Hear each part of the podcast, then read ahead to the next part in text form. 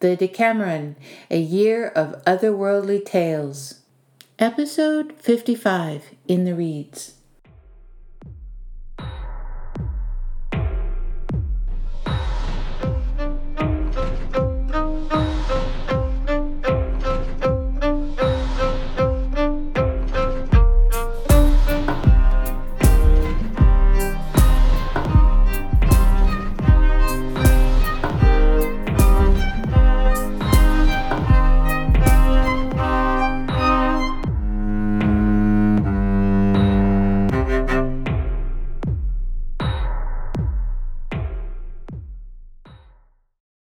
It feels strange to be leaving soon. This is the only world I remember, even though it was never really home, Jack said. He looked out over the lake through the trees where Diar had parked their caravan. His uncle was frying freshly caught trout for dinner. It was nearing twilight, the time of day that Jack had always felt most grounded and at peace, even though, or maybe because, the different realms were closest together at this hour. You'll soon remember once you're back.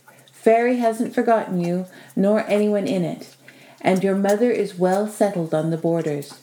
You have to come visit first thing. My everlasting life isn't worth a 10 shilling if you don't, Diarmaid said ruefully, a look of apprehension on his face that was only partly feigned. For what my help was worth, I'm glad I got to help save the world, Jack continued, but I'll miss Lucas and Isabel. They can come visit you and you can see them. The ever-living and their blessed and beloved can travel freely between the realms, Diarmaid said. I expect they'll be busy, Jack replied. Not so busy they can't call on a true companion now and again, Diar smiled. I'll take you to your mother. But you may find someone has been waiting for you too. You may not long be the lonely rover. All this time? I doubt that, Jack shook his head. You're probably harder to forget than you know. Your tales run through the blood and bones of Scotland, and that lot can consign just about anything to oblivion, given sufficient whiskey, words, and a slide rule. What? When so minded, Diarmaid explained, the Scots can either drink something under the table, argue it to death, or engineer it into submission. Thomas the Rhymer has escaped all those fates. I see, Jack replied, somewhat dubiously. The fish smelled delicious, and Jack was ravenous, despite his worry about the future. As his uncle passed him a plate, he said, "Why don't you set your next story here? Bring your friends into a setting like this through the veil. Lucas has a silver tent, and if Koschei is to be believed, he can conjure a whole barracks with a wave of his little finger. Vaz is very resourceful, and I'm sure between all of us we can provide fitting quarters for the Lady Isabel and Rosamond. What you need at the moment, lad, is a little looking after and not to be alone. Let us give that to you. At least so that your mother doesn't have my guts for garters the next time I see her." Jack laughed and agreed to his uncle's suggestion. He still felt he was a man without a story, but in that there was a tale to tell. Jack broached the idea of camping as the setting for a story to his friends, and both were delighted. Diarmaid, Vasily, and Koschei embraced the challenges and set to on the details with almost military precision. Diarmaid asked Lucas for a temporary loan of the silver bucket charm. The lake was miraculously populated with red herring as well as rainbow trout for the duration of their holiday, and Lady Isabel was billeted with Rosamond in an updated version of the silver tent. Anansi's great-aunt managed to look fetching yet extremely capable in a collection of steampunk expedition togs, and she effortlessly wove all their hammocks, mosquito nets, and sleeping bags out of strong silken stuff of the perfect gauge and weight for each intended use. Vasily brought an entire field kitchen in a backpack that unfolded so intricately it made a Swiss Army knife look under-equipped. Diarmaid's caravan securely housed their supplies.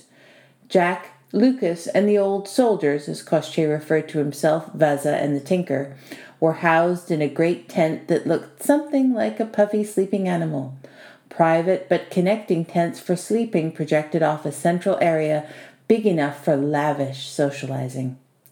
Eternity is too short for discomfort, Koschei explained. Moot had to look after the archives, but stayed connected to the proceedings by several magical links so that Jack's story could be collected. The archivist allowed the three heroes, Dobrinya, Ilya, and Mihailo, to go off on a short adventure as well, with express instructions that they were not to intrude on the main party and not to stray too far. If Koschei had to go looking for them, Moot promised ominously, they'd be grounded until kingdom come. His uncle had been right, Jack thought. This escape was doing him the power of good.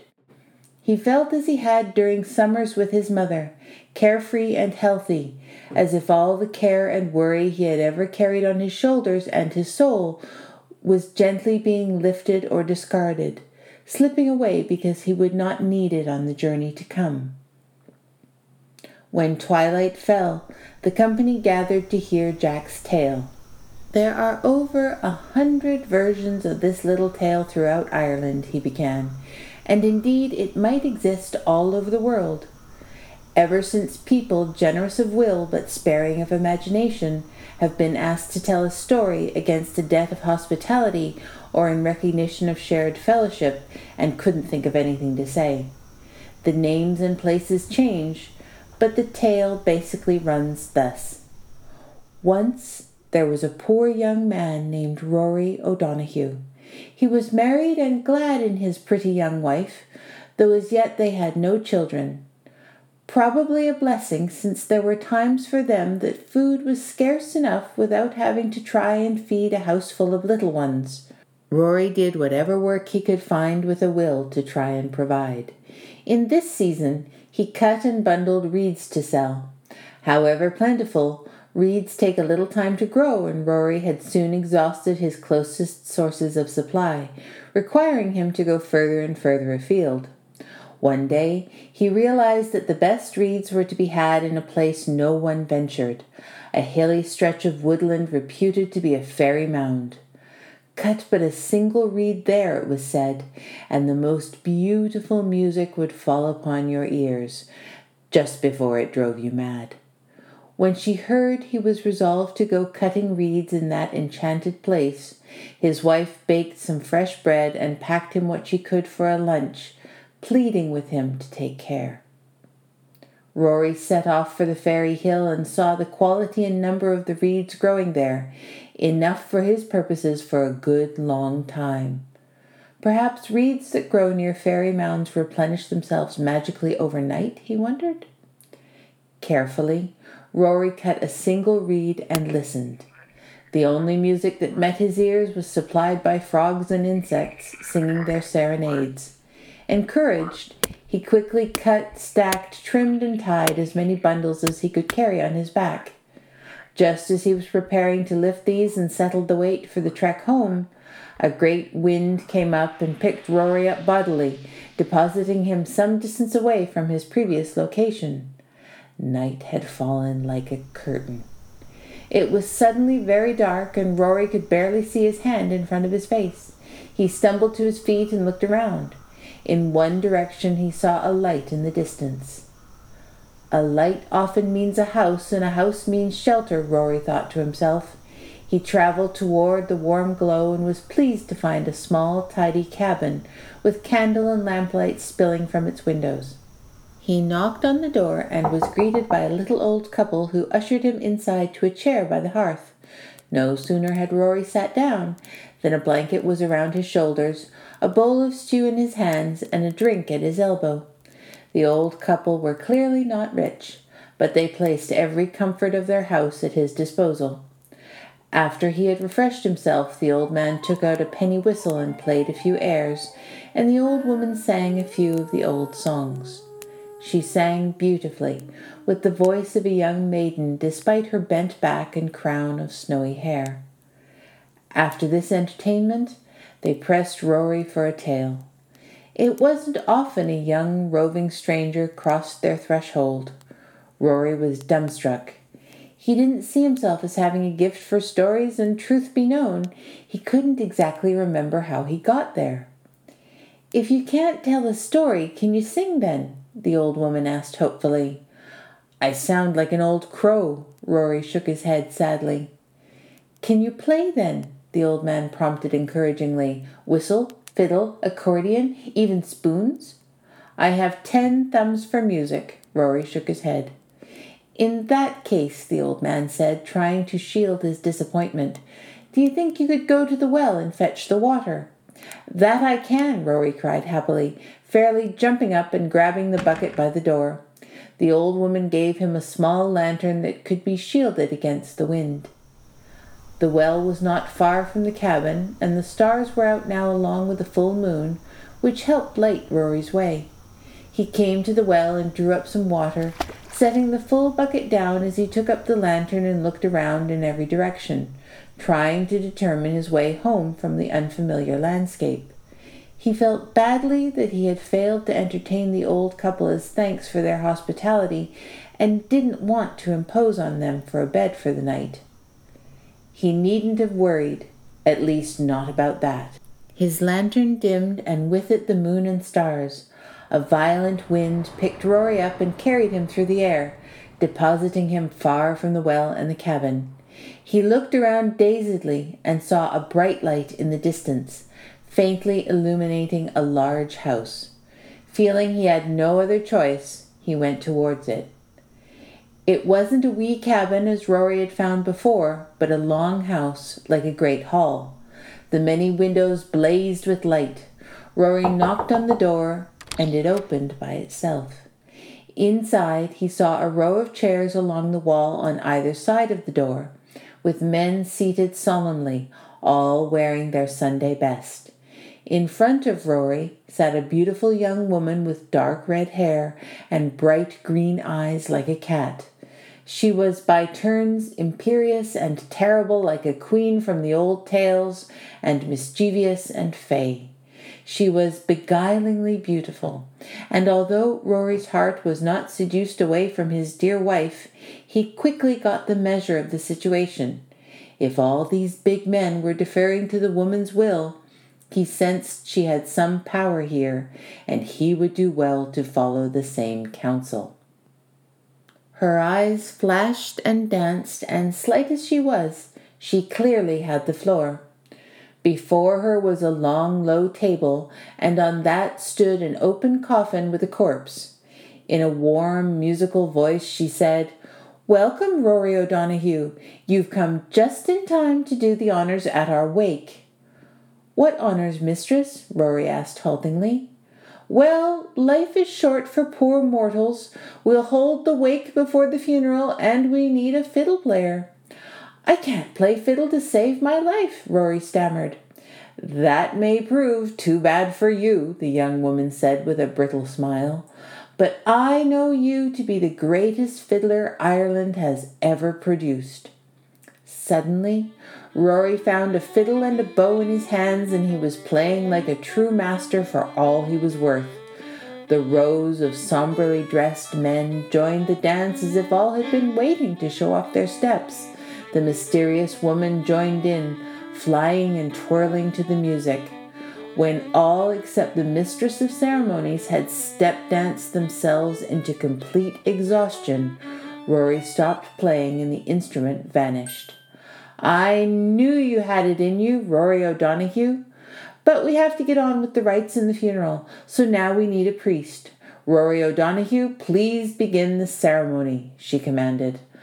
"I have not the power and learning of a priest," Rory protested. "That may prove too bad for you," the young woman avowed, "for I know in fact that you are the holiest and most eloquent of Ireland's religious men." And before he could blink, Rory found himself arrayed in splendid vestments, leading the prayers in Latin and the sermon in the vernacular. His words brought tears to the eye of every mourner present, and he finished with blessings for the eternal repose of the deceased. "I knew you could do it, Rory O'Donoghue. Now we must make our way to the gravesite, but first we require the services of a skilled surgeon." Thinking that she was going to command him to visit some shameful degradation upon the body, Rory objected. "Oh, come now. The body is prepared and lies peacefully in the casket. What need can there be for a sawbones?" "Pallbearers, step forward," the young woman commanded. 4 men rose and stepped forward. 3 were as short as each other, while 1 was very tall. "You see our problem, Rory O'Donoghue.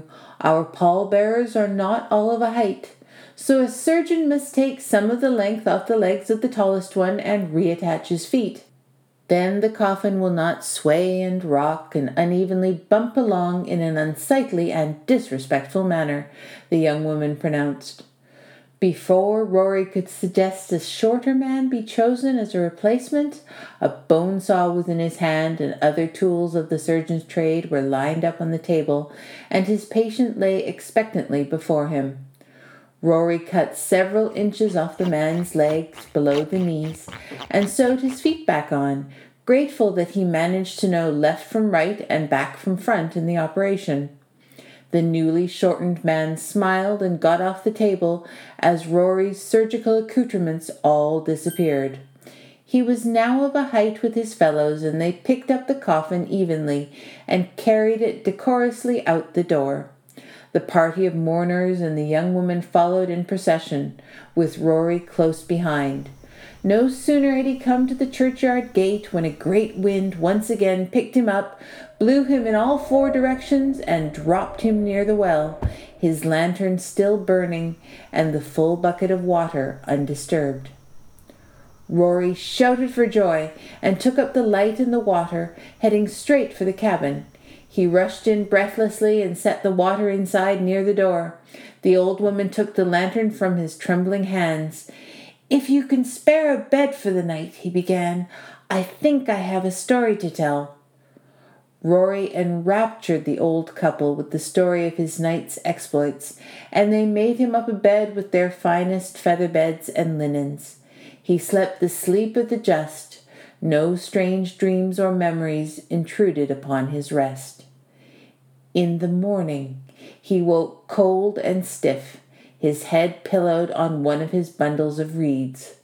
He rubbed his eyes. The cabin, the well, and the old couple were gone, as if they had never existed.